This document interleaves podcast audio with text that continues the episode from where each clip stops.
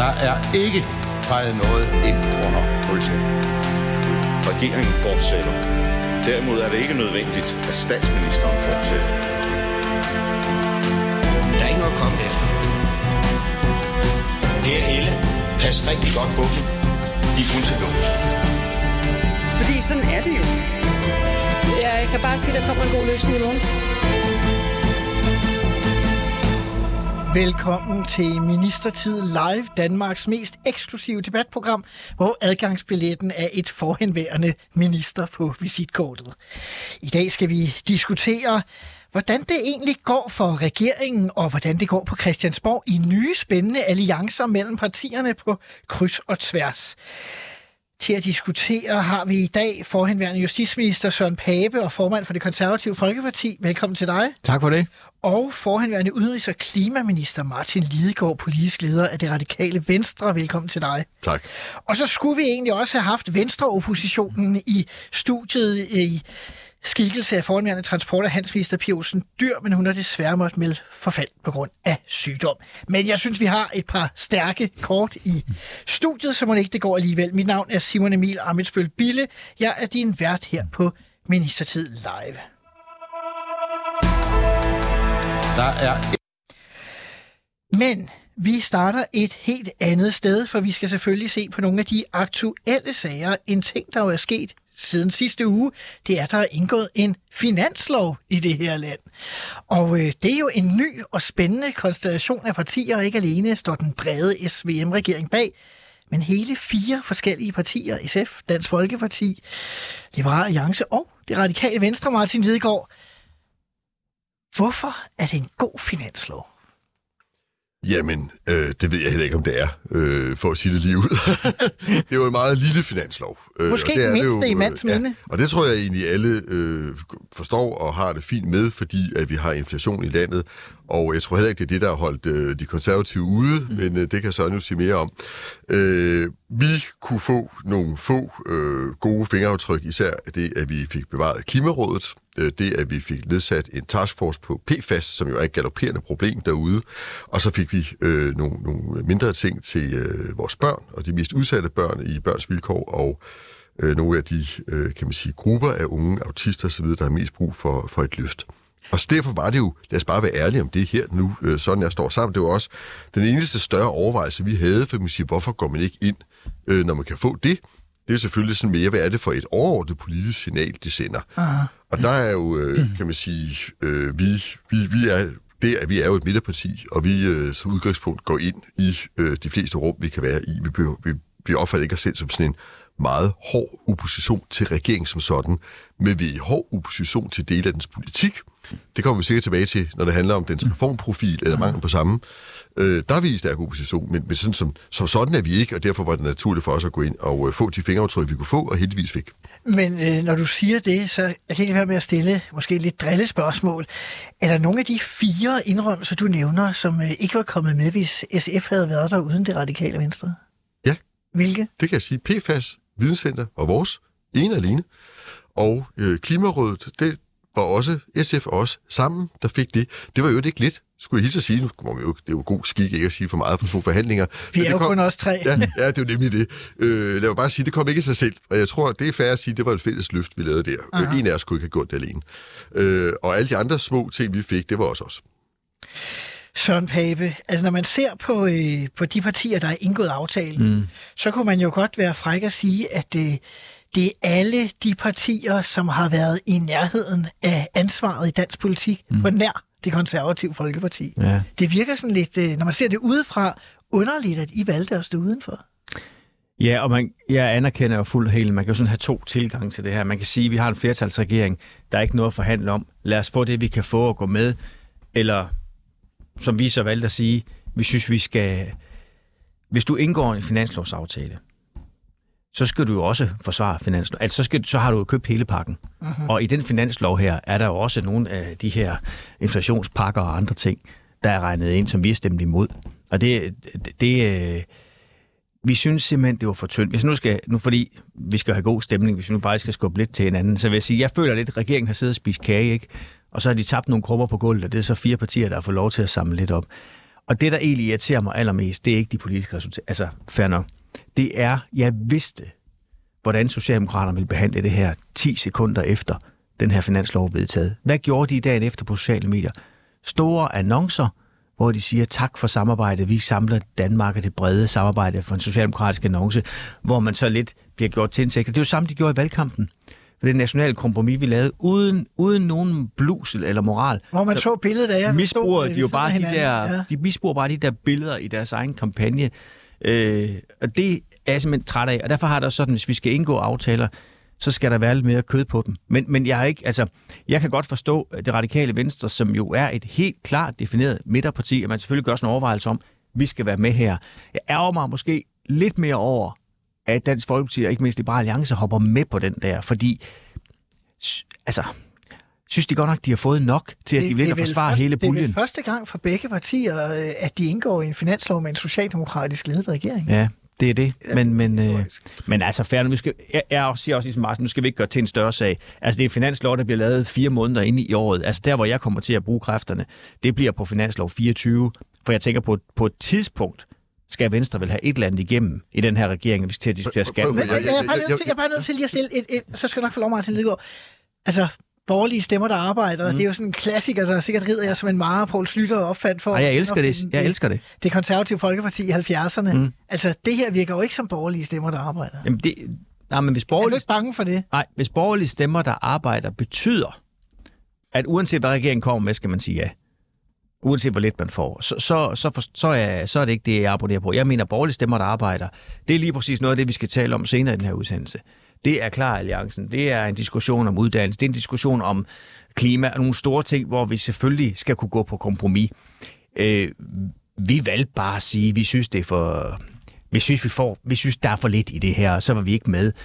Man kunne da også have argumenteret for, at skulle vi have fået et par ting at gå med. Vi synes bare, at det, man skulle ind og, tage, og stå på mål for, øh, også, det ville vi ikke, når vi ikke fik større indflydelse. Jeg, jeg, føler, lidt, jeg, synes, jeg føler lidt, det er sådan en regering, der går sådan, at nu går de og griner lidt, og tænker, Hå, hold da op, mand, nu snød vi fire partier til at komme med den her finanslov. Sådan, sådan, det kan jeg simpelthen ikke frigøre mig fra, så kan du sige, at det er noget pjat og sådan noget, men det kan jeg ikke helt frigøre mig fra.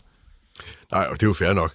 øhm, jeg kan ikke lade være med at tænke på, altså, jeg, jeg, jeg, jeg bilder mig ind, at det er meget, meget få mennesker ude i den virkelige verden, der går op i Ja de her lidt mere taktiske ting, som vi selvfølgelig naturligt går op i. Og jeg, øh, altså jeg vil give sige meget. Øh, jeg, jeg beundrer regeringens spinapparat for, at de har fået både Ben Winter fra Berlingske, og selv øh, min gode gamle ven Arne Hardis, vil jeg synes, en af de dygtigste politiske journalister, Fra vi kongeriget fra Weekendavisen. Altså få dem til at hoppe med på, at det er en kæmpe sejr for regeringen. Ja. Altså undskyld mig, altså en finanslov på, på 300, godt 300 millioner kroner, som man så har fordelt gaver ud for, og, og, og det at samle parti om det, er jo ikke sådan den største politiske ingeniørkunst, vil jeg tillade mig at sige.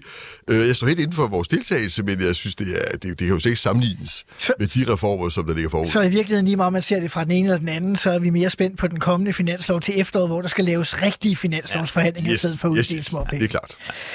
En anden aktuel sag, som måske er svær for jer at forholde jer til, er jo, at øh, Ekstrabladet og Berlingske Tidene mm-hmm. dags dato, eller i går aftes breaket, at øh, der er øh, chikane krænkelsesag i FH, altså Danmarks øh, fagbevægelse, omkring øh, formand øh, Lisette Risgaard. Og øh, Martin Lidegaard, øh, du kommer jo fra et øh, parti, der har en vis erfaring øh, med at håndtere øh, den slags øh, sager, øh, desværre, øh, kan man sige. Øh, er det ikke mærkeligt? Altså, Søs Marie Seer, politisk kommentator, siger, at det er mærkeligt, at hun øh, stadig sidder som øh, formand. Øh, formand for HK øh, Hovedstaden øh, har været ude og sige, at øh, der skal ske noget mere. De mm. unge i fagvæsenet er ude og sige, at der skal ske noget mere. Altså, er der en eller anden generationskonflikt i forståelsen af, af de her sager? Øh, der er ingen tvivl om, at der er noget generation i det her. Øh, det øh, er der ikke. Og øh, jeg vil sige, jeg har det sådan med det, som jeg har det med, når jeg ser øh, den slags ting ske i andre partier, hvad vi jo også ser i øjeblikket, at øh, det, det er ikke noget, jeg vil øh, gå ind og gøre mig til dommer over. Jeg synes, øh, man skal have respekt for de interne processer, der er, fordi det vi har lært er, at det her er en kulturting, som kræver, at man internt tager fat ret hårdt og river nogle rødder op, og også bløder på det, for at få ændret på den kultur. Og det er ikke noget, man kan stå øh, udefra og banke på for at skal ske. Det skal komme indenfra. Mm. Og det er jeg helt sikker på, at det også vil gøre her på en måde og på et tidspunkt, men som jeg ikke vil gøre mig til dommer over. Det gælder også det, der sker Moderaterne i øjeblikket. Øh, det, det skal gå sin gang, øh, men det er klart, vores erfaring er, at det kan være smerteligt, at det er øh, noget, der er båret op af øh, normalt jo yngre kvinder, der ikke gider finde sig i det her bullshit mere, mm-hmm. men jo altså også nu yngre mænd. Øh, og det forstår jeg godt. Men altså, jeg kan da personligt ikke lade være med at få den tanke, at hvis hun havde været en mand, og det havde været en 8-10 øh, yngre kvinder, så øh, var han ikke længere formand for FH, Søren Pape. Ikke, den tanke kan man godt få. Øhm, nu kender vi jo ikke, altså, hvad der er i det. Det der, det der måske... Altså, hvis der er en ting, der, der undrer mig lidt, nu kender vi ikke omfanget, vi har bare hørt det fra, fra, fra medierne. Øhm, den eneste ting, der sådan for alvor undrer mig, det er egentlig, at nu bliver der en, øh, forstår jeg, øh, ekstern advokatundersøgelse, men at hun så bliver siddende, mens den foregår. Mm.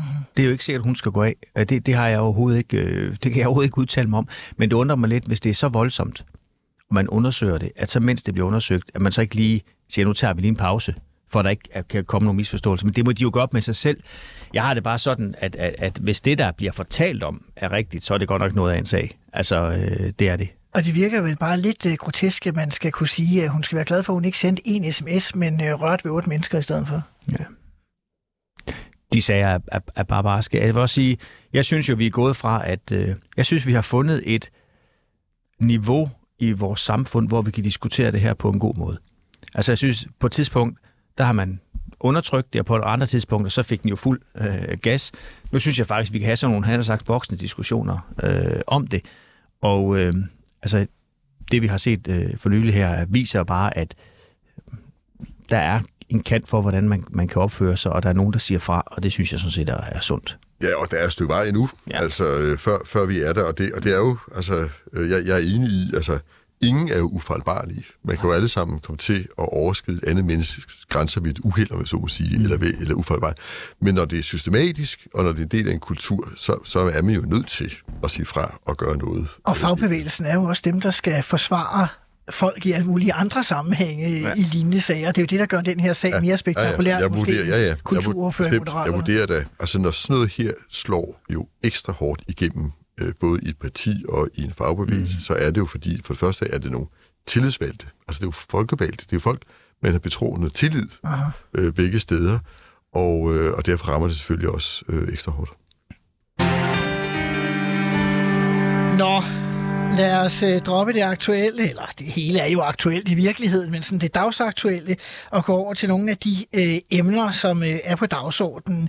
Klima er jo på dagsordenen altid. Vi står over for en øh, klimakrise. Danmark er jo et meget ambitiøst land, der gerne vil sætte øh, mål.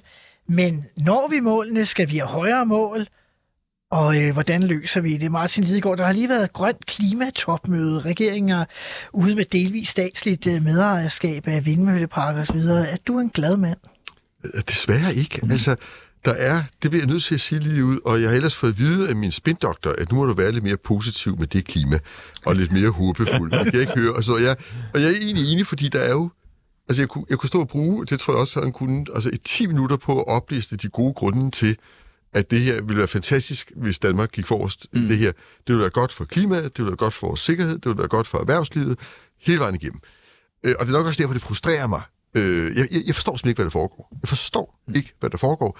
For jeg hører regeringen sige, at den vil placere Danmark helt i front på det her, men alt, hvad jeg ser ske, trækker i den anden vej i øjeblikket, og det står stille med udbygning af vedvarende energi på land, og når man ser fremskrivningen, vil det gøre, være sådan i to år. Og når man så spørger vores klimaminister, hvad vil du gøre ved det? Vi ser, hvordan det ser ud til nytår. Okay, og vi nedsætter en energikrisestab, der får lov til at tænke lidt over tingene til, til nytår. Bare for at tage et eksempel. Uh-huh. Så har vi øh, det, du lige nævnte. Altså, vi står til at skulle udbyde 9 gigawatt havvind, som vi har forhandlet hjem møjsommeligt over de sidste tre finanslove. Mm. Og det, Under Mette Frederiksens tidligere ja, ja, og de skal så stå inden 30, for at vi kan nå vores klimamål. Og nu kommer regeringen så pludselig, altså ud af det blå, med et forslag om, at alt havvind i Danmark nu skal have et statsligt medejerskab. På et tidspunkt, hvor vi endelig har fået gjort vedvarende energi hvilende i sig selv og kommersielt, og derfor kan sætte fuld plus på og få en masse private aktører og investorer med. Og det vil jo kræve en helt ny udbudsmodel og en ny forhandling. Øh, alle mulige mærkelige spørgsmål kommer ind, når man skal lave sådan noget der. Og, og jeg fatter ikke, hvorfor. Jeg skulle lige til at spørge, hvorfor gør Jeg, de jeg, det jeg, jeg, jeg, jeg, jeg, jeg, jeg, Altså, spørge er noget, jeg undrer mig over. regeringen. Det er jo kommet ud i en blå luft. Altså, det som... Øh, det, det, vi, vi har næsten ikke fået noget at vide om det, vil jeg så sige. Men det, heller, vi har ikke fået det præsenteret ved forhandlingsbordet endnu. Men det lidt, der er kommet frem, er jo, at man vil sikre, at staten får et overskud. Jamen, så laver du en overskudsdeling. Og det er jeg helt med på. Selvfølgelig skal staten have et eller andet tæk på det her. Aha. Og jeg forestiller mig, det er også det, alle foreslår, øh, der har forstand på det, eksperter og skatteeksperter, lave en progressiv overskudsbeskatning, eller deling, kald det hvad du vil, hvor hvis der kommer en meget stor profit, så får staten sin del, men der er også en bund. Altså, man skal jo sikre, at, at, at investeringen kan afskrives. Den model kender vi. Vi, vi kunne udbyde det hele. Vi, vi kunne trykke på udbudsknappen i morgen, hvis det ikke var, fordi man pludselig introducerer det her. Og endelig har vi så åben dør, øh, som, som man jo, øh, tror jeg, har altså, nogle udfordringer med EU, men i stedet for så bare at sige igen, jamen så udbyder vi det med det samme, det kan gøres på få måneder, så går vi i gang med en lang armvridning med EU, og øh, jeg, ved ikke, hvad der foregår. Jeg fatter det ikke. Som Pape, du, øh, det er jo sjovt at have en konservativ og en radikal ind og diskutere klimapolitik. Det synes som dit hoved er ved at, at nikke sig af halsen. Ja, for jeg synes, det er meget rigtigt, det Martin siger. Altså, det jeg har hørt fra, fra det der klimatop, det der grønne klimatop, hvad det hedder, øhm, Grønne klimatop. Ja, ikke, ikke, som, som vi havde en ordfører, der kom hjem og sagde, jamen det vi egentlig mest gjorde, vi sad og klappede af os selv, og de beslutninger, vi egentlig har truffet. Aha. Og, det, og det, er jo- det er sådan lidt det, der er helt Det jo, kan jo også være en rar fornemmelse, ja, men øh, det giver ikke så men, meget. Men det giver ikke så meget. Altså, jeg synes, øh, jeg, jeg står lidt med samme, med samme undren. Hvis jeg kigger på den her regering og de partier, den er sammensat af, uh-huh. hvor i himlens navn kommer det så fra, at vi skal til at have en statslig øh, medejerskab af det her. Hvor- Hvorfor får vi det ikke bare ud af, altså, få den ud at leve, få den ud at virke, og så må vi finde nogle ordninger, altså øh, helt med. Øh, men den del af det fatter jeg simpelthen ikke. Så forstår jeg heller ikke åben dør. Det det er stadigvæk sådan et stort åbent spørgsmål. Vi har stadigvæk ikke fået svar på, hvorfor de har stoppet det her. Aha. Jeg tror alle sammen godt, vi ved, eller hvad vi gætter på, er, at det handler om selvfølgelig, nu er jeg nødt til at stoppe det, der kommer for mange ansøgninger, man skal finde en vej til, at staten kan få nogle penge ud af det, og sådan noget. Så har, jeg ved ikke, hvad man har haft gang i. Jeg, kan ikke, jeg tror, det er en meget politisk styret proces. Det siger de, den ikke er. Det kan jeg nu ikke lade være. Jeg kan ikke helt frigøre mig fra. Der er nok lidt politik indover. Men, så, så jeg har da også sådan, øh, vi skal bare se at komme i gang. Og det, jeg kan ikke forstå, at alt skal ind i et eller andet tungt embedsapparat, og politikere, der skal sidde i møder og håndtere det. Øh, få det nu bare gjort. Altså, jeg, jeg, kan ikke, jeg prøver virkelig at spørge mig selv, hvad er det internt i den her regering, der kan gøre, at der skal den her proces til? Og jeg har endnu ikke fundet ud af svaret. Jeg, jeg kan simpelthen ikke gennemskue, hvorfor. Hvad er ideen med? Så, så kan vi tale om mål og alt det her. Der har jeg nok sådan, jamen jeg har jo ikke noget mod at sætte, øh, sætte klimamål og nye klimamål. Jeg synes bare, det kunne være rart, at vi begynder at, at, at nærme os og få opfyldt nogle af dem, vi har sat. Altså, der kommer lidt fokus på implementering og handling, Aha. i stedet for, at vi har nogle, nogle gode snak om, hvor vi godt kunne tænke os at komme hen en gang. Vi kommer aldrig derhen, hvis der ikke sker noget. Og der var det eneste nye på det der grønne topmøde, det var jo, at vores 2025-mål vil regeringen så opnå ved at putte første generations biobrændstoffer i tanken. Og det, var, altså, det er jo sådan en 20 år gammel teknologi, som EU er ved at fase Som man er gået væk fra. Hvor man er gået væk fra, Ja. ja. fordi den overhovedet ikke er bæredygtig. Der er altså også noget betænkeligt i er og så enig. Vi kan godt nok sætte loft på det, og så Ja, ja, ja. ja. få nogle andre ind. Men, men alle eksperter er jo bare ude og sige, det der giver ikke nogen CO2-reduktion. Det er en ren papirøvelse. Og det er bagudskuende, i stedet for... Altså prøv at høre, Danmark har jo alle chancer for at gå forrest og få et nyt industri- og produktionseventyr ud af det her, ved at sige, jamen vi vil selvfølgelig opfylde det mål ved at være de første, der udtager de her mm. landbrugsjord til det, eller lave noget skov, eller mm. lave noget power to x, øh, altså det der, hvor man laver vind om til, til grøn brint, og så videre. Altså alt muligt, der vil pege fremad, i stedet for bagud. Men altså, er vi på vej til at se en ny alliance, der kan igen, igen, der kan øh, presse den her regering? Fordi hvad der- et er jo, at I kan stå her og uden for regeringen, og det er jo fint nok, så kan man jo altid øh, sige øh, alt det gode. Nå, men vi var allerede ude jo. Klar Alliancen har også været ude på det her punkt, hvad angår... Men jeg så godt, der var en... Øh, Det her med statslig medejerskab. Aha. Der var vores ordfører ude at sige, "Men hvorfor i himlens navn skal Aha. der det? Og så tror jeg også, det, det skal gå videre, fordi vi, hvis vi ikke presser den her regering, han er sagt, på alle tænkelige spørgsmål, øh, så sker der for lidt. Og jeg har efterhånden kommet dertil, at vi er nødt til at putte vores egne partier, altså lidt i baggrunden forstået på den måde, at hvis vi ikke er nogle stykker, der går sammen om de her forskellige forhandlinger, så bliver vi for sårbare i den måde, regeringen kan spille os ud mod hinanden på, og der kommer til at ske for lidt. Så jeg tror, vi kommer til, at det er også derfor, jeg tror, at noget af det meget interessante oppositionsarbejde, som, som sker, det er jo lige præcis det her med, hvordan finder vi hinanden og går på kompromis for at lægge noget frem for regeringen, så, så, der, ligger no, så er der nogle partier bag. Det, det tror jeg, vi vil se mere af, for jeg synes, det er nødvendigt. Og, og, og, og, og meget gerne på det grønne område. Vi har lidt øh, i støbeskeen, ikke? Mm. Men, men det vi snakker om her, altså jeg vil sige det sådan, Øh, og vi har kun berørt det ganske kort mm. i vores interne møder, ikke? men det er klart, hvis det her fortsætter meget længere, og med det mener jeg uger, Aha. altså hvis det her står stille, øh, så, så bliver vi nødt til mm. at gøre noget, og det skyldes simpelthen det enkle, at hvis ikke vi er færdige i maj måned, det har vi fået at vide af regeringen, så når vi det ikke inden 30. Og det er meget enkelt. Og så når vi simpelthen ikke at sætte havvind op inden 30, og så når vi ikke vores klimamål. For det tager jo nogle år at få det her ud. Mm. Så, så man kan ikke blive ved med bare at skyde og skyde og skyde og skyde og skyde. Og det, øh, der er meget på spil. Der er også ja. rigtig meget erhvervspolitik i det her. Øh, Udover der er klimapolitik i det. Og så mm. synes jeg, det er sådan set det, der ophidser mig mest. Øh, og det er også det, jeg gav udtryk for i et interview i børsen i går. Der er jo sikkerhedspolitik. Vi lavede et nationalt kompromis, der havde to dele. Ja. Op med forsvaret og ned med russisk gas. Aha. Vi producerer stadigvæk 10 procent af vores gas fra Rusland. Aha. Pumper milliarder ind i Putins krigsmaskine.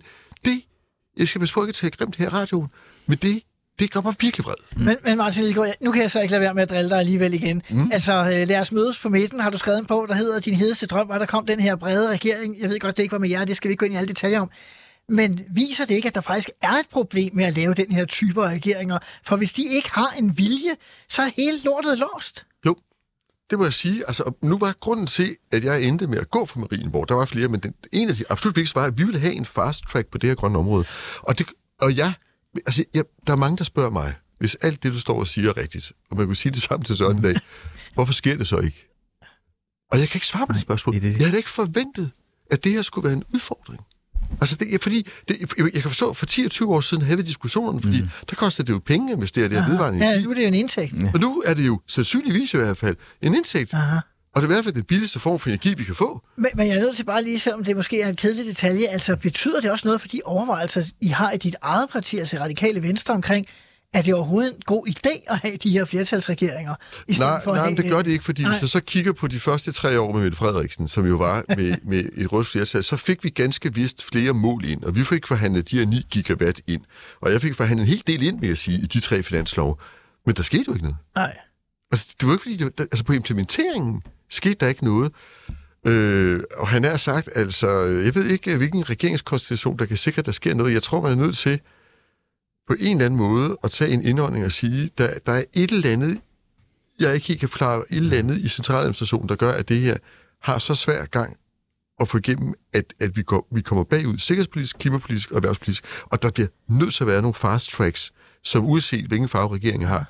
Og jeg tror ikke, det bliver hverken mere eller mindre svært af, at det er en flertalsregering. Men altså, når I for det første er så politisk enige, og I begge to er sådan lidt forundret videre, du siger, Søren, mm. Før, der går politik i den, men altså, når jeg hører på jer, så er det nærmest sådan, altså, da jeg selv sad i regeringen, havde jeg nogle gange den fornemmelse, at selvom det var en trepartiregering, så var der fire partier, altså Slotsholmssystemet var ligesom på nogle punkter det fjerde parti, som nogle gange også var det mest besværlige øh, i nogle sager. Altså er det, er det andre steder end i regeringspartierne, at modstanden er? Fordi I kan ikke pege SV eller M ud som sønderne. Det virker sgu da mærkeligt. Nu, nu er vi jo ikke så tæt på. Jeg er i hvert fald ikke. Så jeg nej. så sige, hvad det er, der præcis foregår internt i regeringen, og om der er nogle af de tre partier, der i virkeligheden er øh, mere modstandere, end vi lige kan se her. Men jeg kan sige fra min egen tid, og det har jeg også sagt før, at der er nogen, når det, der handler om at investere i fremtiden og at lave nogle offensive ting, støder nogle gange, synes jeg, øh, på en meget, meget langsom sagsbehandling i de økonomiske ministerier. Og det er der nogle gange rigtig gode grunde til, for de skal jo passe på vores pengekasse, og det er jeg sådan set stor tilhænger af. Men der er altså også nogle gange, hvor der bliver lagt en snubletråd ud, og især nu vil jeg sige, med den prisudvikling, der har været på vedvarende energi, hvor vi, om vi hænger lidt fast i nogle modeller, Ja. som er ikke rigtig, som er lidt utidsvarende. Og det er også derfor, det, det tager meget lang tid at få en sag frem til politisk beslutning på det her område. Men Søren Pape, vi to har siddet i regering mm. med Lars Lykke. Mm. Altså, øh, jeg kan huske, hvordan han sad og sagde, jeg vil have en million elbiler, jeg er fuldstændig ligeglad, hvordan I gør det. Ja. Altså bare kør, og I skal bare levere, og lige meget hvad de sagde snubletråde, så fik de bare sådan mm. en med forhammer. Jeg forestiller mig ikke, det er ham, der er øh, modstanderen af, at der sker noget. Altså, det er svært ved at se for mig, altså. Nå, men jeg, kan ikke, jeg kan ikke gennemskue det. Jeg ville ønske, jeg kunne. Du kan jo selv huske vores egen regeringstid, Simon Emil, da, bare da vi skulle lave et uh, infrastrukturforlig. Hvordan, det er ikke sagt for meget, at den kommunikation, der var mellem Finansministeriet og, og, og Transportministeriet, det var sådan til, altså, det var jo helt kafkast til sidst. Ikke? Altså, grunden til, at vi ikke fik et bredt forlig for det, det var jo, fordi det tog 100 år en sommerdag for de to systemer. En ting er ministerne, men så også systemerne. Altså, men der har jeg det sådan, jeg har en flertalsregering. Altså, hvis vi har haft en vedlagt flertalsregering, så har vi bank også kommet noget over stepperne med nogle ting. Det, det tør jeg godt lige annoncere her i hvert fald. Og, og, og, og det er jo det, der, det er jo det, jeg ikke kan, jeg kan forstå. Altså, hvis man har et politisk ønske, og jeg tænker, hvis de sidder i deres parti og tænker, hvad er strategisk klog politisk, hvis, vi, hvis det nu ikke handlede om, at man følte noget for klima eller noget som helst, så tror jeg også, at enhver rådgiver vil sige, det vil nok være ret godt i forhold til befolkningen at vise, at der sker noget på det her område. Det er derfor, det er derfor jeg kan simpelthen ikke gennemskue det. irriterer mig. Og hvis jeg har ordfører, der sidder og spørger over i det ministerium, Klimaministeriet hele tiden, får ikke noget svar. Nå, nu synes jeg, enigheden breder sig for meget i lokalet, så jeg tænker, at vi går videre til det næste emne. Regeringen har jo, og det har vi diskuteret i rigtig mange af de her udsendelser, jo foreslået en reform af de videregående mm. uddannelser.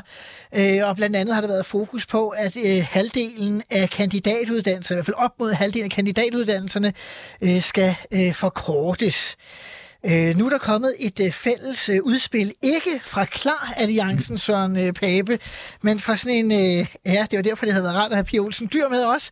Jeg ved ikke, hvad man kalder en, en klaf-alliance, eller hvad det hedder, når det er en klasp, øh, hvis det er SF, der er med, altså konservativ, liberal alliance og SF, som har foreslået er det 5% i stedet for 50%, man kan mm. på? Altså, hvad er hele tanken bag at, at spille ind med det her? Jamen, hele tanken er, at vi jo rigtig gerne vil gøre os spilbare, og vi rigtig, faktisk rigtig gerne vil være med til at lave en aftale med regeringen. Men at det kæmpe eksperiment, som vi jo mener, regeringen spiller ud med, hvor man siger, at 50 procent skal, skal, af kandidaterne skal, skal ændres, så er det bare, jeg tænker, husker vi ikke folkeskolereformen?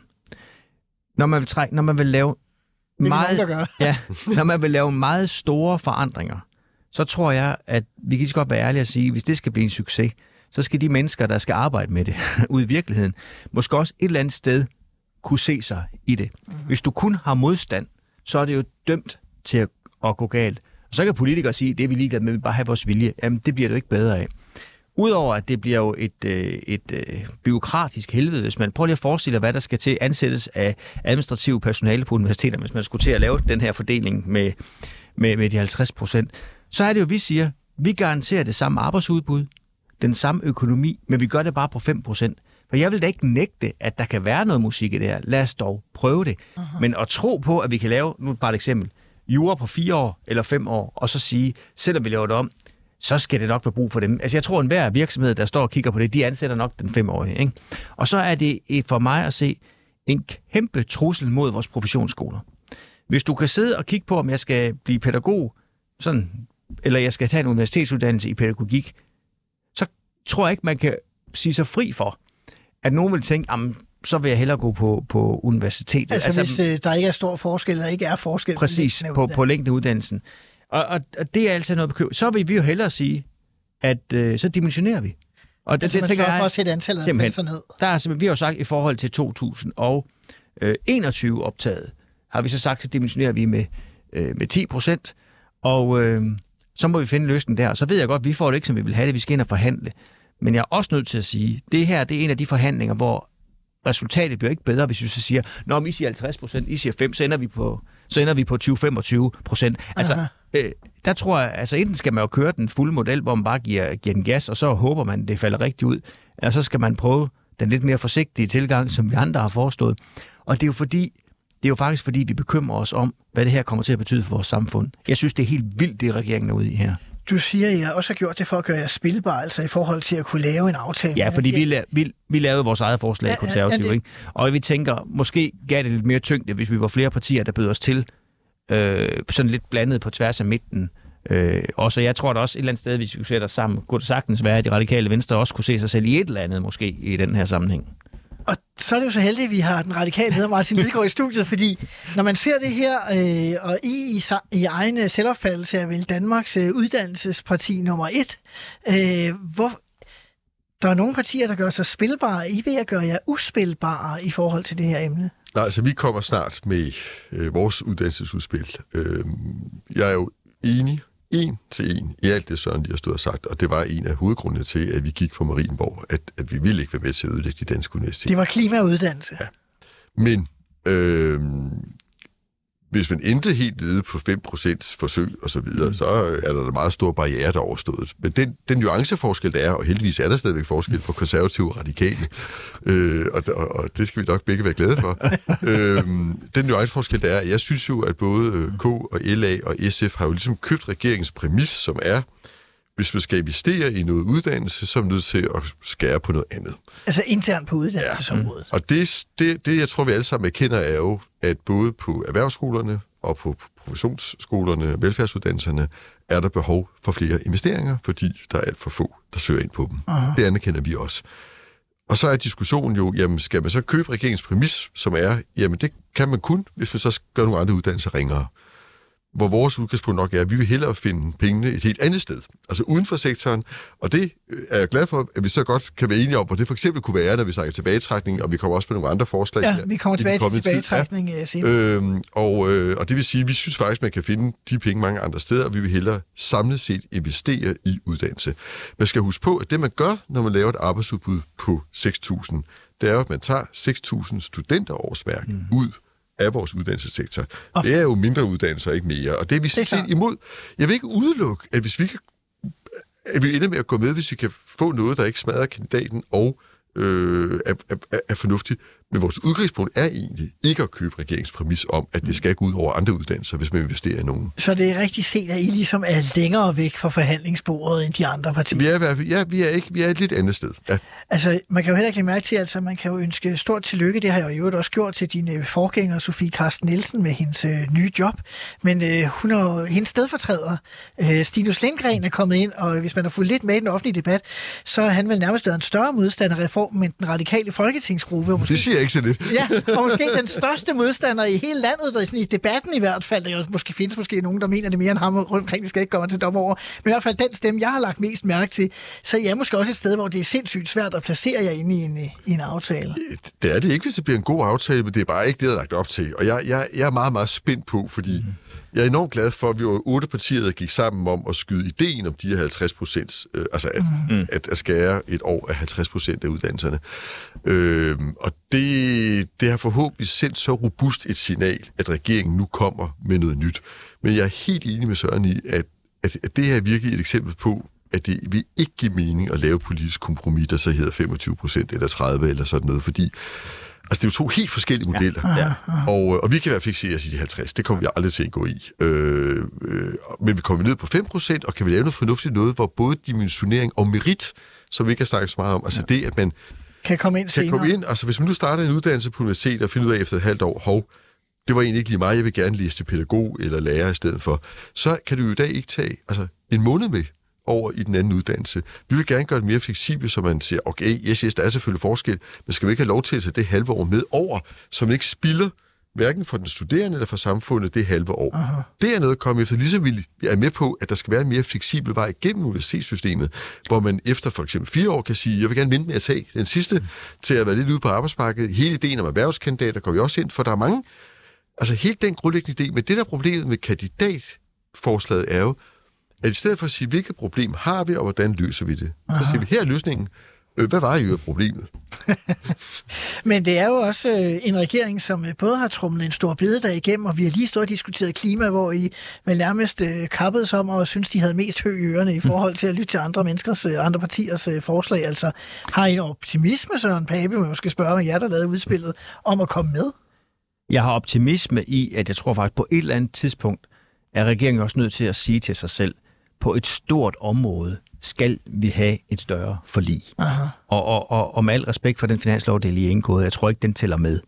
Altså hvis vi sådan skal se noget, noget stort, og der har det sådan... Men lige om lidt laver de her vel forsvarsforlig med regeringen. Jo, jo. Det er et kæmpe forlig. Men prøv at høre, det bliver jeg jo... Alle... godt, det ikke er på økonomien, men, men Nej, stadigvæk. Men, men Simon Emil, det bliver jo alle partier i Folketinget på nær, tror jeg, enhedslisten og, og Alternativet. Ikke? Altså jeg tror, fordi der er lagt op til, der er så meget heldigvis øh, konsensus om, om det forsvar. Det er bare ikke nok til, at så har regeringen været nogle store chefer. Altså, jeg har lidt sådan på uddannelse, og, og Martin og jeg tilhører altså også to forskellige partier. Altså, jeg går ind i det her med åbne øjne og siger, ja, vi siger, der skal færre ind på universiteterne. Altså, der er nogen, som, og det dimensionerer vi så efter, og det har det fint med. Og vi vil også gerne diskutere SU.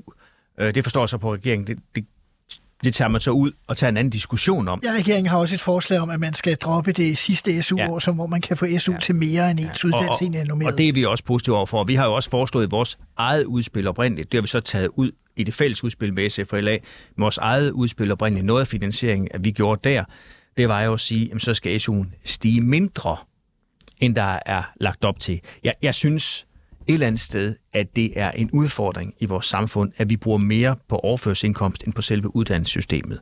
Øh, det, det synes jeg, vi skal have en fordomsfri diskussion om. Det handler ikke om, at jeg vil slagte SU'en, jeg vil øde, men jeg, jeg synes, vi er nødt til at diskutere, hvordan vi bruger vores ressourcer i den situation, øh, vi står i. Hvor fordomsfri er du i forhold til den diskussion, Martin Lidegaard?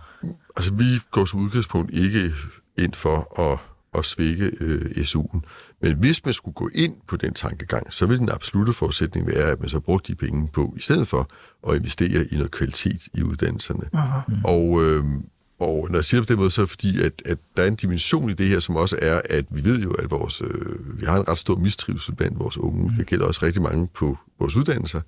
Og de føler sig lidt stressede og lidt pressede. Øh, og så hvis man går ind og, og svinger pisken lidt hårdere, så skylder vi dem også, at i det mindste så investere det. Men altså, det er egentlig ikke noget, vi går ind for, men jeg vil bare ikke udelukke, at man kunne lave det, men det vil i hvert fald være en klar forudsætning for os. Må jeg lige sige en ting om det der med regeringens forlig? Øh, det, jeg tror har ændret sig lidt, er, at, at når man er 20, kan man sige, mandater nede i målingerne på sit flertal, som regeringen er ret konsistent, så skal man selvfølgelig også lige tænke over, om de der 89 mandater, kan de holde efter valget? Så de forlig, man indgår. Det, jeg tror, det er derfor, regeringen nu tænker, de vil gerne have flere partier med, og det er jo enormt positivt. Og, og, og vi jo... Altså fordi, bare lige for at forstå ja. det ret, at Stor Bededag er der sgu ikke nogen, der genindfører, men øh, hvis uddannelsessystemet er blevet ændret markant, så kan et nyt flertal hurtigt ændre Ja. Hvis, altså hvis, hvis man lægger op til, og man skal huske på, at den her uddannelsesreform, det tager meget lang tid at gennemføre den. Ja. Altså fordi, øh, det, så, så vi kunne da godt finde på at gå til valg, hvis man endte med at lave noget snævert med de der 50 procent, og vi var enige om, at det ikke var det, mm. så ville vi da gå til valg på, at den stopper vi. Aha. Helt klart. Enig. Og på den måde bliver det i virkeligheden en ny folkeskolereform, ja. Ja. som du sagde, Søren Pape. Så skal vi tilbage til Klar-alliancen. Øh, vel det, der startede de store øh, nye alliancer uden for dansk politiks øh, tid, og med et herligt billede af de her øh, øh, og Alex Vanderslag øh, i Berlingske Tidene. Arne-pensionens øh, fremtid. Øh, der står jo nogle kryptiske ord om øh, seniorpensionen i regeringsgrundlaget. Det kan jo være, I ved mere end os andre, for I har jo været inde i forhandlingsrummene, da man prøvede at lave en regering. Og nu virker det pludselig som regeringen sådan, måske slet ikke vil gøre noget. De lytter, siger de. Det er jo helt nyt for den her Ja. regering, på, at vi har talt om de første 40 minutter. Øhm, det konkrete udspil, altså at kigge både på, på Arne og på, på efterløn, hvis man skulle være hård, så man sige, ja, det var jo bare jeres politik i forvejen, mm-hmm. som tre mænd er gået sammen om at skrive, vi, øh, vi markedsfører vores egen politik, og Berlingske Tiden, de er så lidt venlige at sætte noget spalteplads og nogle sjove billeder til. Eller er der en ny spændende der, alliance? Der, i der, er, der, er to, der er to nye ting i det her, mm. som, som ændrer spillepladen fuldstændig i min optik. Det ene er, hvad er det, de nedslidte søger? Da vi første gang foreslog at fjerne efterlønnen, der var profilen på efterlønnen helt anderledes, end den er i dag. I dag er det sådan, at når du spørger de folk, der går på efterløn, selv føler du dig nedslidt, så er der 12-13 procent, der siger ja. Det betyder jo altså, at der er 88 procent, der siger nej. Og så er det jo, at det giver jo lidt mere valør, synes vi i hvert fald, at sige, at okay, de 12 procent, lad dem så søge seniorpension, som er højere i ydelse og øvrigt øh, også over, længere over tid, og så bede de 88 procent om at arbejde, til de er på folkepension, og måske give dem lidt bedre vilkår for at gøre det også, og lidt større fleksibilitet og mindre aldersdiskrimination. Fordi så kan vi måske nå på samme niveau som Norge og Sverige, når det handler om, om hvor, hvor, hvor, længe ældre arbejder. Så, så, så man kan sige, at verden har forandret sig, og hvad, hvad søger de nedslidte? De søger seniorpension. Men var det ikke en meget øh, radikal og kompliceret måde at svare ja til mit spørgsmål, om I ikke gensolgt noget, gensolgt noget politik, I var enige om? Jo, men verden har forandret sig i mellemtiden. Men det er jo også, nu- det er jo også, jeg synes, der ligger noget dybere under det her. Aha. Der ligger jo også en diskussion, som politikere er nødt til at have med befolkningen på et eller andet tidspunkt. For hvis vi skal have, og det er, har jeg en stigende bekymring over, hvorvidt bliver tilfældet. Hvis vi skal have et velfærdssamfund om 10 og 20 år, så kan det ikke nytte noget, vi kun vil diskutere det, der lige er præsent for os i dag. Alle holder politiske taler om, hvor mange mennesker, der kommer til at mangle øh, i den offentlige sektor, i den private sektor, om nogle år. Men når man så skal gøre noget ved det, så er alle så imod det. Og det, det, kan ikke, det kan ikke nytte noget, fordi vi gør os selv en, en, en bjørnetjeneste efterhånden i ordets gamle forstand, hvor det er noget negativt. Det her, efterhånden bliver det jo forandret. Men, men hvor vi så ikke vil diskutere. Lige pludselig så går det galt. Så kan det godt ske, at gamle fru Jensen, hun ligger og har brug for at få hjælp til at komme op øh, af sengen. Øh, hun får den bare ikke, for der er ingen mennesker til at, at hjælpe hende. Og hvis vi ikke tør at tage fat om det, og det kan da godt ske, at vi skal tage en fuldstændig fordomsfri diskussion om alle tilbagetrækningsordninger, og sige, jamen, så, lad os komme, så lad os starte på et blankt papir, hvis det ikke skal hedde sig, at nogen skal tabe og, og, og vinde, så lad os dog øh, diskutere det helt fordomsfrit. Det, det tror jeg bare er, er afgørende, og jeg synes, socialt er det her også skævt. Uh-huh. Og, og det jeg næsten ikke kan være i, det er det der øh, Mette Frederiksens øh, øh, univers, øh, hvor hun har et prestigeprojekt, prestigeprojekt der hedder Arne Pensionen, ikke? Ja. og det skal så styrkes, mens dem, der er nedslidte, så betaler prisen, for det skal ikke hedde sig, øh, at hun skal give noget op på sit prestigeprojekt. Og der er det, det irriterer mig lidt for nu at være i en meget positiv afdeling. At Venstre og Moderaterne bare har valgt at sige, at vi klapper bare i. Jeg kan i hvert fald sige, da jeg var på Marienborg, men nu var vi jo ikke med så længe heller, selvom folk siger, at vi var sad længe. Nej, I regeringsforhandlingen. Ja, vi så noget tekst en gang. Der havde man ikke adresseret det her spørgsmål, vil jeg lige sige. Uh-huh. Øh, så det er jo kommet øh, senere. Og hvordan det så er sket, og hvordan man sidder og nørkler i det, øh, det ved jeg ikke. Men, men jeg synes, det er socialt skævt, og jeg synes, det mangler, øh, når vi taler af arbejdsudbud, så mangler regeringen at adressere det, der er, er virkelig alvorligt i fremtiden. Men altså, det er jo noget, som den anerkender. Nu snakker vi lige om de 6.000 over på øh, uddannelsesområdet øh, før. Tilbage i 98, da SR skulle genetablere regeringen, der sagde Marianne Hjelved til Nyop, at hun ville have et vist niveau af øget arbejdsudbud. Det radikale venstre foreslog efterlønnen, men han var da velkommen til at komme med noget andet. en klassisk hjælved. Mm. Øh, hvor man tænker, man kunne godt ønske sig næsten, at man gik ind og sagde, som du siger, mm. så lad os sige, okay, det er det her arbejdsudbud, vi skal have, så lad os finde ud af det, fordi det virker som, det hele det ender i, at så kan de radikale ikke lide det på uddannelse, så kan Socialdemokraterne alligevel ikke rigtig lide det på tilbagetræning til sidst. Er der jo helt til nogen, der ikke kan lide det? Og jo, men altså, prøv lige at høre. Der, hvor der virkelig er potentiale i vores øjne, det er jo tilbagetrækning. Og det er det jo altid. Det skyldes jo det enkelte, at vi bliver ældre. Det er det. Og, øh, og så har vi nogle barriere. Vi har både nogle, noget aldersdiskrimination. Vi har faktisk en hel del ældre, øh, plus 55-årige, der siger, hvis det er ældre i dag, det vil jeg ikke engang sige, det er, men også plus 65-årige, der siger, vi vil gerne, men der er nogle stublingsråd, både noget diskrimination på arbejdsmarkedet, men også nogle ting. Jeg fik så sent som i går et brev fra en pædagog på 65, der gerne vil arbejde længere, men vil blive trukket i boligydelsen på den anden side af 67 år, hvis hun gik ind og arbejdede. For det er bare så et eksempel. Ikke? Altså, det er sådan, man hele tiden møder. Og vi går jo og taler det, som om, at når vi bliver 67, så er vi færdige. Mm. Og faktisk burde det måske være 65, at vi gik fra. Og måske i dag endnu før. Det er også en måde, vi talesætter det her på. I stedet for at tale op til folk, så tager vi ned til folk, mm. synes jeg. Så, så, så lige så indet jeg vil insistere på, hvis folk er nedslidte, så skal det have en værdig ydelse. Og det vil jeg. Og vi får tit skudt i skoene, det mener vi ikke. Men det var derfor, vi lavede seniorpensionen, og den er meget generøs. Det er 6 år, det er 20, næsten 20.000 mm. om måneden. Mm. Det er jo mere generøst end noget af det andet. Det står vi på mål for. Men så må det også være fair, at hvis man ikke er nedslidt, at man så får muligheden for at bidrage og tager ansvaret for at bidrage. Øhm, det, der generer mig mest, vi har jo forskellige hassander her, ikke? men det ender med den samme konklusion, det er generationsprofilen på den mm. samlede reformpakke fra regeringens side. Ikke? 2.500 i arbejdsudbud af det, man kan tage sig sammen til at skulle tage ud af hele tilbagetrækningsområdet i den samlede øvelse. Aha.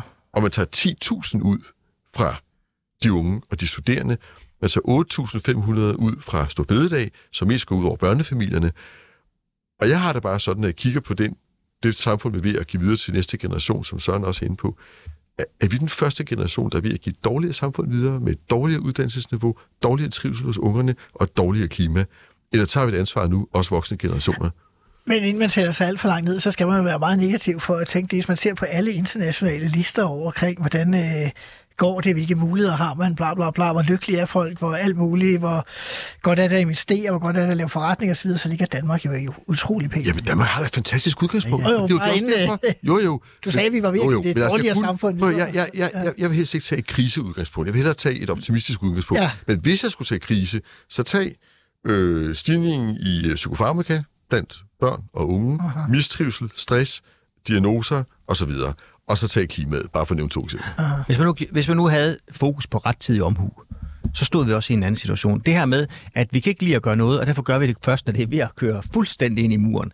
Jeg, jeg har det jo sådan, hvorfor ikke øh, have den samtale med befolkningen om for det første, hvad kan vi egentlig forvente af velfærdssamfundet, mm. også i fremtiden? Det er også en diskussion, jeg synes, vi er nødt til at, øh, vi er nødt til at have. Og jeg, jeg ærger mig lidt over, at vi ikke får, øh, vi ikke får taget diskussion. Altså, og nu, for der går, ja, og man vil gerne være populær hos vælgerne, og nu er der så også diskussion om, skal der være en grænse allerede nu for, hvornår tilbagetrækning er. Altså, nu er Dansk Folkeparti ude at sige 70 år, det er det maksimale pensionsalderen kan blive. Problemet er, at vi altid diskuterer fremtidens udfordringer med nutidens viden. Og det er jo klart, at vi gør det.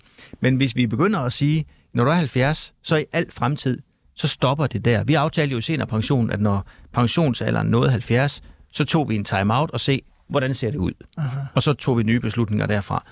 Men, men, og det er sikkert meget populært at sige, men det er fordi en 25-årig i dag, kan vi forudse, hvordan, hvad tilstand man er i, når man er 70. Og hvad så nu, hvis vi i gennemsnit bliver 100? Skal man så have 30 år på pension? Det kan enhver jo regne ud, det ikke går. Men vi, skal, ikke skal, vi behøver ikke genere dem, der ikke er her. Hvis man nu skulle se lidt sådan, øh, løs på det, kunne man så ikke sige, at Morten Messersmith og Dansk Folkeparti, de foreslår det her, fordi de ved godt, det kunne man godt vedtage i morgen i Folketinget, og så når man skal ændre det om 10 eller 15 år, så har alle skulle glemt om, hvem det lige var, der scorede nogle billige stemmer på det tilbage i 2023. Det sagde du. Nå, prøv at høre, vi øh, nærmer os øh, de sidste 10 minutter af udsendelsen, og jeg vil gerne se på, hvordan øh, dansk politik generelt ændrer sig. Der synes jeg virkelig også, Arne pensionsudspillet fra jer øh, sammen med Liberal Alliance er interessant. Der var flere, der har været inde på, øh, Søren Pape, at øh, da Jacob Ellemann øh, på et tidspunkt øh, stod øh, tæt sammen med øh, Martin Lidegaards forgængers forgænger Morten Østergaard, så var der skrig og skrål i den borgerlige lejr om, at øh, nu nærmede han sig de radikale for tæt. Nu har du øh, klar alliance på økonomi og på klima. Mm. Du inviterer nærmest bare til lige gå med på uddannelse osv. Er de radikale gået fra i borgerlig optik og være sådan en form for smitsom spedalske til at, at blive nogen, man rigtig gerne vil blive set sammen med? Pludselig, hvad er der sket? Ja, der tror der er mange svar. Jeg tror også, det handler om... Jeg vil gerne dit. Ja, men jeg tror, altså noget, kan, noget af det kan være så simpelt. Hvis man kigger undskyld, på mig, og det jeg før har sagt og mener, Øh, så ved jeg ikke, om der er sådan lidt Nixon goes to China over det. Men der, er ingen, der er ingen, der beskylder mig for, hvis jeg laver samarbejde med Martin, så er det fordi, nu er jeg ved at give op på alt værdipolitik. Det tror jeg faktisk ikke, der er. Øh, men men jeg, jeg tænker jo, vi er jo også nødt til at tage bestik af, hvad er virkeligheden. Og jeg kunne jo godt... Altså, i stedet for, at vi fastholder hinanden i gamle dogmer, altså en, en, en borgerlig skal sige, at det radikale venstre, det er den yderste venstrefløj på værdipolitikken. Og så kan vi sådan have noget... Der ser jeg jo også en... Øh, øh, en bevægelse, hvor man siger, altså det er jo ikke fordi, vi, vi er enige nu, altså jeg kan sagtens finde områder på udlændinge og retspolitikken, hvor vi ikke lige står det samme sted, og det giver jo også god mening. Men jeg synes jo, vi skal prøve at kigge på hinanden. Hvor er der, der er fællesmængder? Hvor kan vi finde hinanden, i stedet for at lede efter, hvor kan vi være uenige? Fordi det her samfund har brug for, at der er partier, der i den økonomiske politik tør at træffe de beslutninger. Og der er der tre partier, der stikker ud, og det er Liberale Alliance, det Radikale Venstre det Konservative Folkeparti. Og det er vi simpelthen nødt til at tage alvorligt. Og jeg, jeg ser ikke sådan på det, at uha, så kan vi ikke med den og den. Jeg, jeg synes, det er sagen. Det er sagen, det skal dreje sig om. Men, hvis der, men det giver jo også et indtryk af, at hvis der skal komme en ny regering, som også kan gå over midten, det ved man mm. ikke efter et valg, det ser jo ikke ud til, at vi kan se, øh, og, og man kan mores over regeringsmålinger lige om lidt, så er der ikke noget for, at det borgerlige Danmark, de er jo nærmest i samme situation. Mm. Det tager jo ikke særlig mange af vælgerne øh, fra regeringspartierne. Mm. Øh, så er man også ved at grunde, at, øh, at det ikke er helt utænkeligt, at øh, Martin Lidegaard kunne være minister i en regering med borgerlige partier. Jamen, jeg tror ikke, man skal spå med at foruddiskutere mange ting. Det, det kommer nok også an på, øh, på hvilket grundlag skal den regering regere, og hvad er politikken? Altså, det er jo der, vi ender til sidst. Det er også det, den, den regering, vi har fået nu, som er en flertalsregering. Ja, det er fint, det er en flertalsregering, og den kan alt muligt. Men hvis den ikke politisk kan flytte sig, så er det jo lige meget, og, og det synes jeg, det er jo sådan et, øh, et rigtig fint svar, Søren Pape, men for tre år siden havde du bare svaret nej. Ja, men jeg tror bare, at vi står i en situation lige nu. Jeg, jeg har faktisk blevet spurgt det der i Berlinske for nylig, ja. hvor jeg sagde, jeg ved ikke, om, om vi skal sidde regering sammen. Det kan være, at den ene eller den anden var et støtteparti til hinanden. Eller sådan nu må vi se, om det kommer meget ind på. Vi skal også, hvordan kan man skrue det sammen? Der er hele tiden folk, der siger, der er ikke noget alternativ til den her regering. Øh, nej, lige indtil der er det. Øh, fordi de her, der er jo ingen, der siger, at de her tre partier skal sidde i regeringen forever. Og man kunne godt forestille sig på et tidspunkt, så må de gå hver til sit, eller der er nogen, der har en idé om at springe det i luften. Og hvad så? Martin Lidegaard, øh, siden 93 øh, har det radikale venstre været forlovet tæt med Socialdemokratiet en længere periode i partiets historie. Måske er det ved at blive løsnet de senere år. Øh, et af der måske er mulighed for at arbejde sammen øh, til højre, men du har vel i virkeligheden sådan en, en to-strategi-mulighed. Du kan både ende over øh, med nogle af, øh, af de partier, der er i regeringen, og dem, der er uden for regeringen i fremtiden, men du kan også, hvis Jon Steffensen og andre arter sig, så havde jeg da dig i studiet for nogle øh, måneder siden, om øh, vi talte om, at I ikke gik ind i regeringen, og så sagde du, at øh, det kunne jo være, hvis Jamen, øh, jeg- pludselig den ikke har flertal, så vil du da være Jamen, forhandlingsvillig høre, igen. vi er jo et sted, altså jeg udelukker ingenting, og ingen scenarier. Det er klart, at vi går ikke ind i regeringen uden at få de krav opfyldt, som var grund til, at vi ikke gik ind i den oprindeligt. Øh, det er klart. Øh, men fik vi det, øh, så, så var vi jo i en anden situation, og det er jo sådan en hypotetisk snak. Jeg udelukker heller ikke et borgerligt samarbejde. Jeg udelukker heller ikke, at det, vi oplever i øjeblikket, er et længere systemskifte, hvor vi vil have skifte koalitioner hen over midten, men med forskellige partier, mm. der går ind i det. Det er måske det, jeg lige nu selv anser for både Altså arbejdsfællesskaber i stedet for værdifællesskaber for jamen, at altså, den nuværende det, ja, vi har lige stået og snakket om, hvad, at vi gerne vil tænke langt og så videre. Øh, det vi kan jo se er svært, også sværere end måske jeg havde forudset, det er, at når du så laver de her kompromiser på forhånd, og du så møder en virkelighed, hvor du ikke har andre partier med, og skal til at løfte de kompromiser op for at få et bredere flertal. Det er svært. Aha. Så, så vi, vi er jo alle sammen på læringskurve her, også regeringen selv. Men jeg udelukker ingenting, og, jeg, og vi har slet ikke taget stilling til alt det der pejeri og hvordan mm. det her ser ud. Men det, jeg kan bekræfte, er, at altså, det var jo os, der besluttede ikke at gå ind i regeringen. Det var jo ikke regeringen, der sagde nej til os, og det var ikke udlændingepolitikken, der var anstødstenen her. I det ligger jo også øh, en, kan man sige, øh, erkendelse hos os, som, som har stået på i et stykke tid, at øh, dels er der 80 procent af Folketinget, der vil noget andet. Det kan vi jo ikke tvinge dem til at mene noget andet. Men at vi også selv har flyttet os. Vi havde jo fem meget præcise punkter, og det har vi stadigvæk. Vi gerne vil ændre. Vi er uenige om mm. ting. Det er der jo ikke nogen grund til at skue på. Men det er jo ikke sådan en fuldstændig omfaldkatsning af hele den danske uddannelsespolitik, vi går til valg på. Vi går til valg på, at øh, danske statsborgere skal kunne få deres ægtefæller til landet. Vi går til valg på, at man skal kunne øh, få permanent ophold, hvis man studerer, og sådan nogle rimelig afmålte ting og at hvis, øh, vi- vi synes, det er mærkeligt, at vi er det eneste land, der sender øh, syriske flygtninge hjem. Det er sådan noget, men det er jo ikke kæmpe, kæmpe store ting, selvom vi stadigvæk er uenige, og jeg var lettet og befriet over, det var så også det eneste, jeg var lettet og befriet over i den forgangne valgkamp, øh, at det ikke fyldte mere. Altså, vi for gang skulle have valgkamp, der ikke kun handle om det. Der er kun to minutter tilbage af udsendelsen, og jeg lovede jer, inden vi gik i gang, at øh, vi skulle tale om øh, opinionmålingen fra DR, hvor det konservative står til at storme frem med en halv procentpoint i forhold til det seneste valg, og det radikale venstre er næsten lige så meget med 0,4 procent i forhold til sidste valg. Ikke så meget det, jeg tænker, vi taler om. Men regeringen står til at miste 6,4 procent for Socialdemokratiet, 4,3 procent for Venstre og 2,7 procentpoint for Moderaterne. Mm. Kan, Ja, den er her, voldsomt. kan den her Voldsomt. regering holde hele vejen igennem, tror jeg? Det er svært at sige, men jeg kan sige, på en måde er der jo ikke nogen af de tre partier, der er interesse i at udskrive et valg øh, lige nu. Øh, så så nu, på, på, på en mærkelig måde, så kan det også virke omvendt. Men det er da også klart, at det er noget, øh, regeringen forhåbentlig tager bestik af. Og Så det forbedrer jeres forhandlingsposition. Det håber vi. Det håber jeg da. Altså, nu har vi jo altså nu går vi jo 9% frem i den måling der, ikke?